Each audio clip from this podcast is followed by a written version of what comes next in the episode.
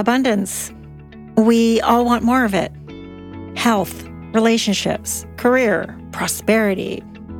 To be human is to strive for more. There's ample advice on how to create abundance. We need to have positive thoughts and believe in ourselves. But what happens if positive thinking doesn't come naturally? Are we doomed? I'm Jill McCabe, author, entrepreneur, negative thinker turned optimist, and your host on the Thinking Vitamins podcast. For years, I struggled to believe in myself, and for years, I fell short of my goals and aspirations until I learned a nifty bit of neuroscience that taught me how we can all rewire our brains to have more positive thoughts, self belief, and abundance. That's what I created Thinking Vitamins for. Thinking vitamins are sticky ideas, mantras, and perspective shifts that retrain your brain to expect good things to happen to you. So I ask you, are you ready to boost your abundance? Let's dive in.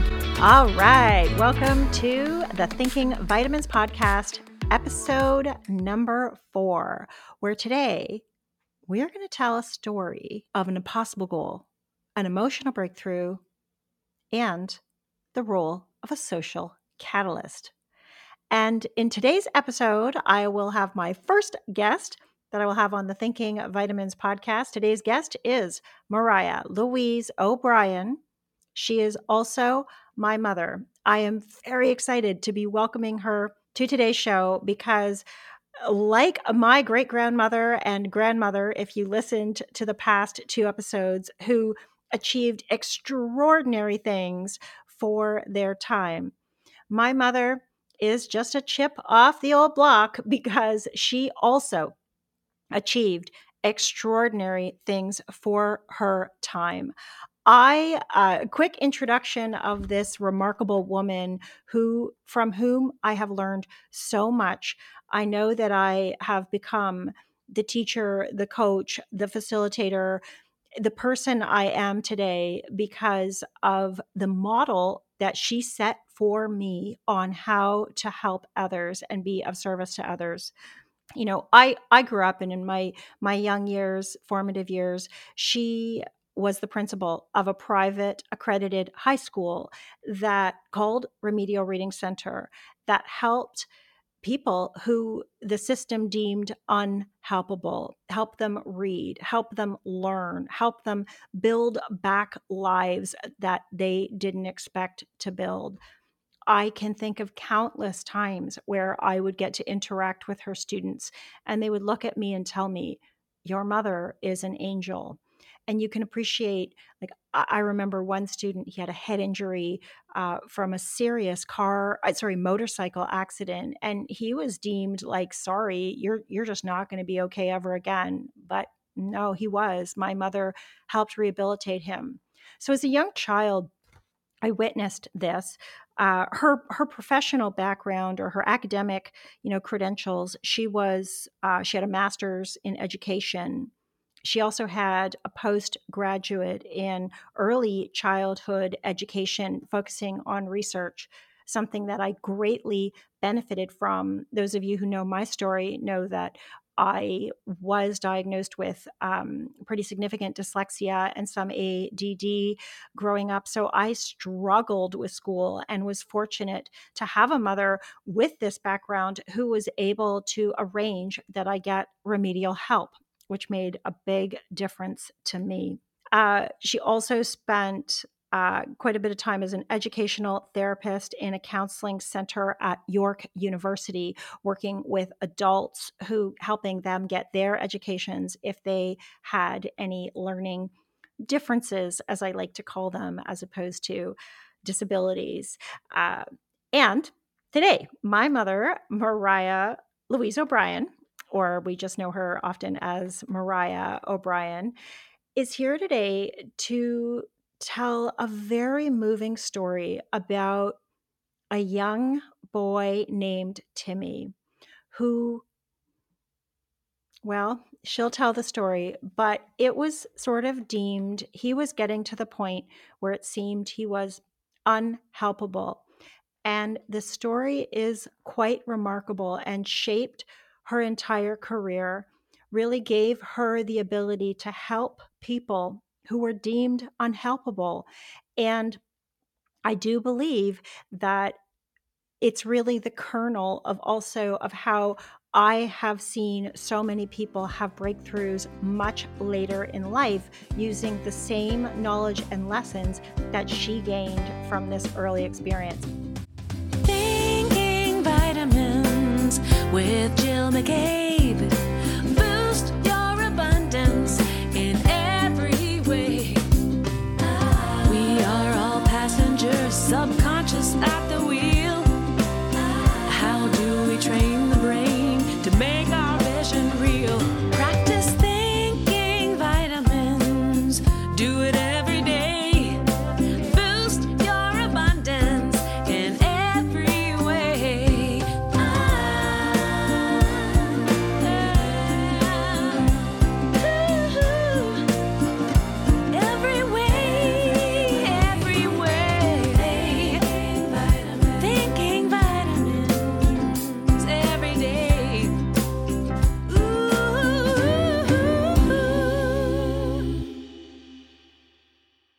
Mom, thanks for coming on the show.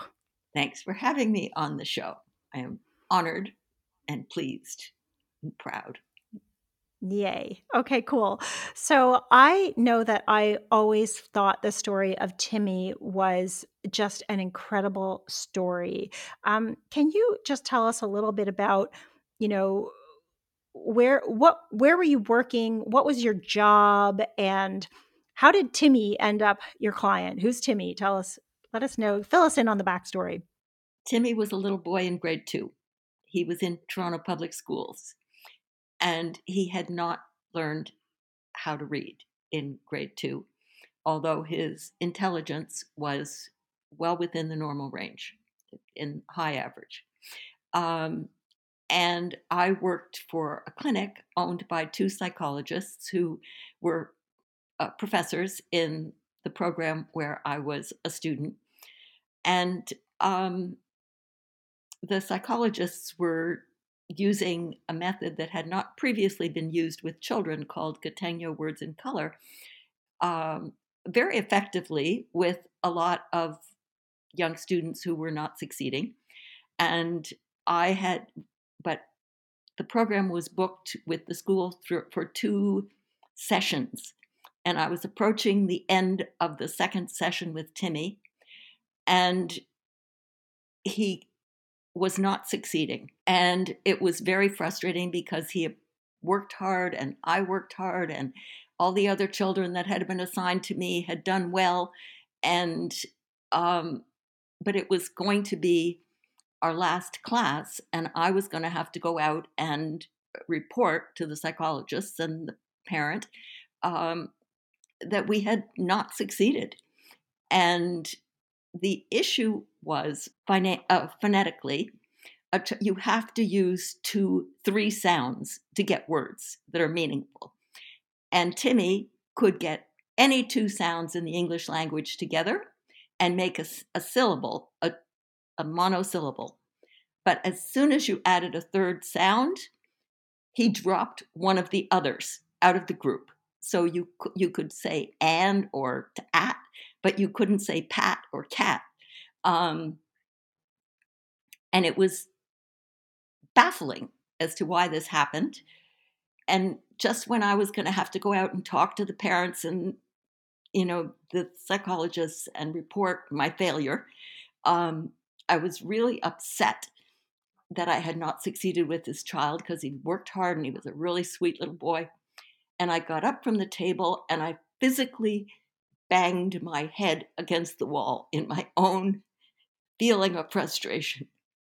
And he looked down at the book and read all the words with three letters. And it still makes me cry today because when he realized how much I cared about his success, it got him to break what had obviously been a rule in his own mind. What I really did learn was the importance of the emotional component in learning. And back then in school, we were taught methods, and the methods were very analytical and they were very cognitive. And they were good and they dealt with a component of language and communication. But they obviously weren't dealing with the whole thing because a learner has to want the skill that um, that is at the other end of the work. That was really what I learned from that story, and then from then on, working with Timmy, what I was just making him want to be able to read, and as soon as I could make him want to be able to read, he was reading. And in one more session, he was at grade level. In one more session. One, not one more hour session. A session was eight classes. Got it. But what I did do, during those eight classes was I, I took him for walks. We went to the museum. We um, we did outings together, and he read environmental signage. And then um, when I was up to the seventh of the eighth classes, I said, Timmy, you have to read the school book, or we can't have any more classes. And he picked up the school book and read it. and so, but what I took away from that was one, to trust my own intuitions, to, to listen to what my instincts were telling me about when things weren't working the first way, to try another and to really switch, not to keep going on something that is um, not succeeding. Um, you need to give things a fair try, but after a fair try, you need to find a new way. This story is so powerful, and it's as powerful every time I hear it. You know, when I think of Timmy just going through with you and struggling to learn, struggling to to read to get those three sounds together and then that moment that he sees like you're about to go tell your bosses that you failed.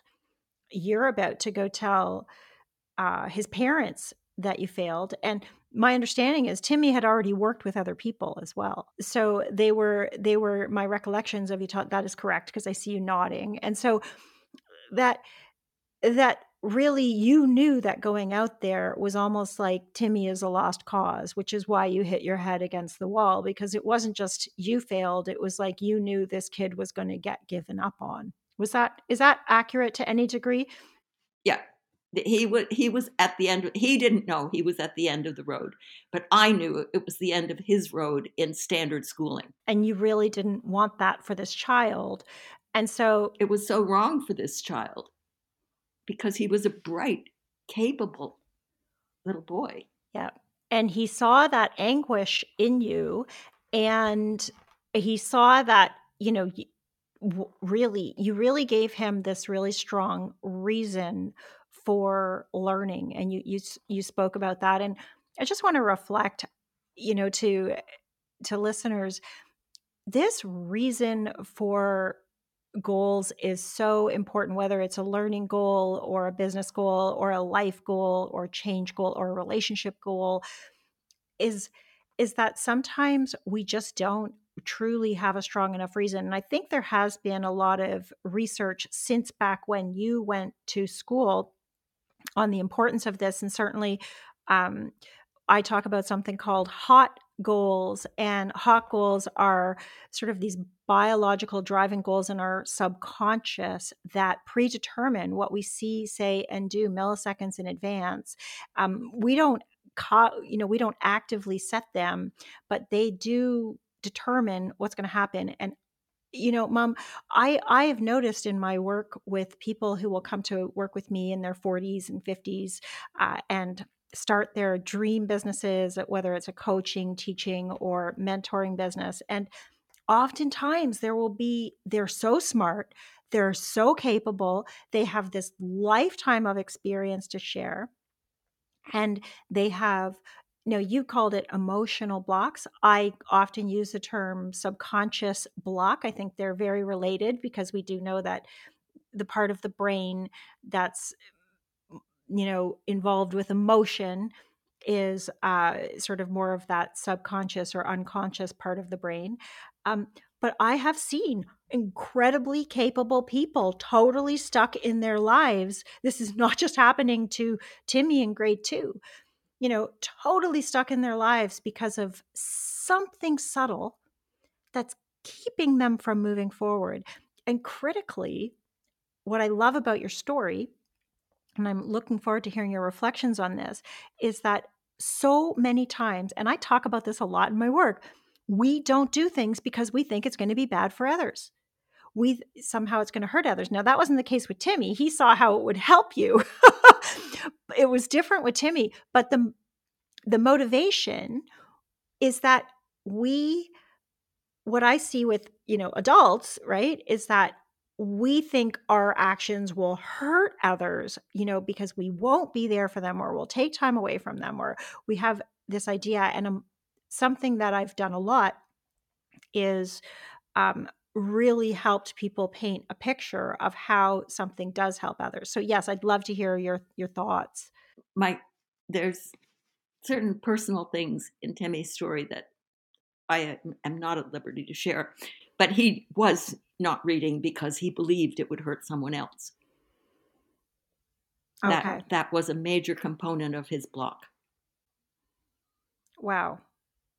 It's just to to back up your observation. you know it's easy if if you're listening to this and wondering hey am i stuck somewhere because uh, is this is this affecting me?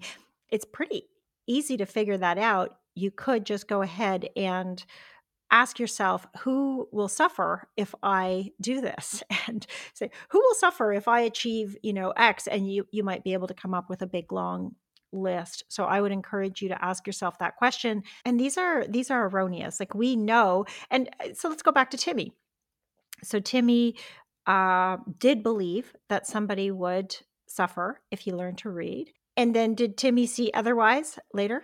Yes. But that became a conversation with the parents. But he did see other. He did He come did- to see that did it didn't hurt otherwise. anybody for him to. He did Yeah. see otherwise, and he did learn that his decision that he had made when he was in kindergarten was um, not necessary to protect others. Okay, so and this is exactly how these things come in to our adult life. I mean, Timmy was so lucky that he had, you know, the interaction with my mother, and sometimes we are lucky in that someone someone helps us break free of a psychological barrier. But sometimes there's many that we grew up with that that we don't break free of. Now, before the show, we were talking a little bit about how this has informed your work since, right? And so, what I would love for you to talk, uh, speak to a little bit about how, you know, learning about this emotional component and this need, this reason why, how did that help you moving forward? A lot of my work going forward became assessment of the core cause of somebody's learning problem. And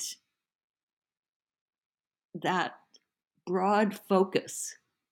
I mean, Timmy is pivotal because he got me to look beyond everything that I'd been taught and not to ignore what I'd been taught because it was all very useful, but to realize that it was a stage in learning, a stage in knowledge acquisition of our culture, and that our culture was becoming more sophisticated and knowledge would still grow. It wasn't fixed at the point where I was in school in the late 1960s and 1970s. Um, and, and that just led me to develop things that turned out to be useful all along the way to, for other groups and other issues. And it opened my mind to, I guess, to infinite possibilities that could be Wow. there. And all you had to do was look for them. It opened my mind to infinite possibilities that could be there. And all you had to do was look for them. Wow. And I I think that you really I got that from you, mom. I really got that, you know, I was just uh so I'm currently working on book number 2 and I was in a, a book group and I talk a lot about you know how sometimes people have all the knowledge and then not the success and that's what I do with my clients is we look beyond we take that broader picture clearly I got that from from you um, where I, I I I zoom out and people just want it to be so exact. Like I had somebody who was sort of interviewing me last night uh, in this in this group and and saying, "Well, so exactly what gets in the way?" And I said, "Well, for each person it's kind of different, you know." And so we want this to just be this box that we can check, you know, and it would just be so convenient if people fell into one box or another box. But that is part of the work that we do. That's why we work, we do, you know, our my company Boom You, we have small groups where people get dedicated individual time as well as group experience so that they have multiple forms of, of learning and the reason that they need this individual experience is because they're all, I'm not working with them all the same way, or my team's not working with them all the same way. It's very individualized. And I just saw your face as I said that, right? so I, I'm just curious what came to mind. The group experience is really component, important component too. Um, you mentioned briefly in a conversation with me the the lecture that I did in Israel um, to educators of special education around the world. And that was all about a group experience that complemented individual experiences and helped people get more through their issues because of the group as well as the individual work. Well, I'm clearly a chip off the old block here. because that's exact and it's because it's what I needed. You know, I used to take these programs where I was invisible, where, you know, even high school, I was a high school dropout originally. I mean, I did go back and do my masters, but after many years later, and I was a dropout because I didn't fit into the system you know and then i've taken so many courses online to grow my business and i didn't fit into those systems and i felt really invisible in them and I guess, you know, that that sort of is always been the support I need, someone to talk to me about my viewpoints which just didn't feel like they fit in the box. But I definitely the group learning is is amazing. So yeah, I mean, combination doesn't always have to be a false dichotomy. some group, some one-on-one, bring it together. Yeah. Well, listen, um, I know we've got to get you off to a bridge game. So I want to uh, just wrap up today uh, and say thank you very much for coming and sharing the story. I think, I think for listeners, uh, we always finish with a thinking vitamin, and today I think you know i think we have we have two strong ideas we have what is your reason why for doing this but I really think it's this concept of a social catalyst. So often we have told ourselves erroneous, untrue stories about how our getting something will take away from others. This is a big part of my work. So if you have something that you feel cognitively able to do, you're like, wait a second, I can do this. I'm smart enough. Come on. I know this. And you have been stuck and it feels like maybe you've been banging your head against a wall. I encourage you this time to a mantra that uh, can be used in a lot of different ways is it's good for me and it's good for others when I, and then you can put your goal at the end. So it's good for me and it's good for others when I. And then I would highly encourage that you journal how something that you want could be good for others and the multiple ways that it could be good for others. And that just might be a social catalyst that helps you move forward.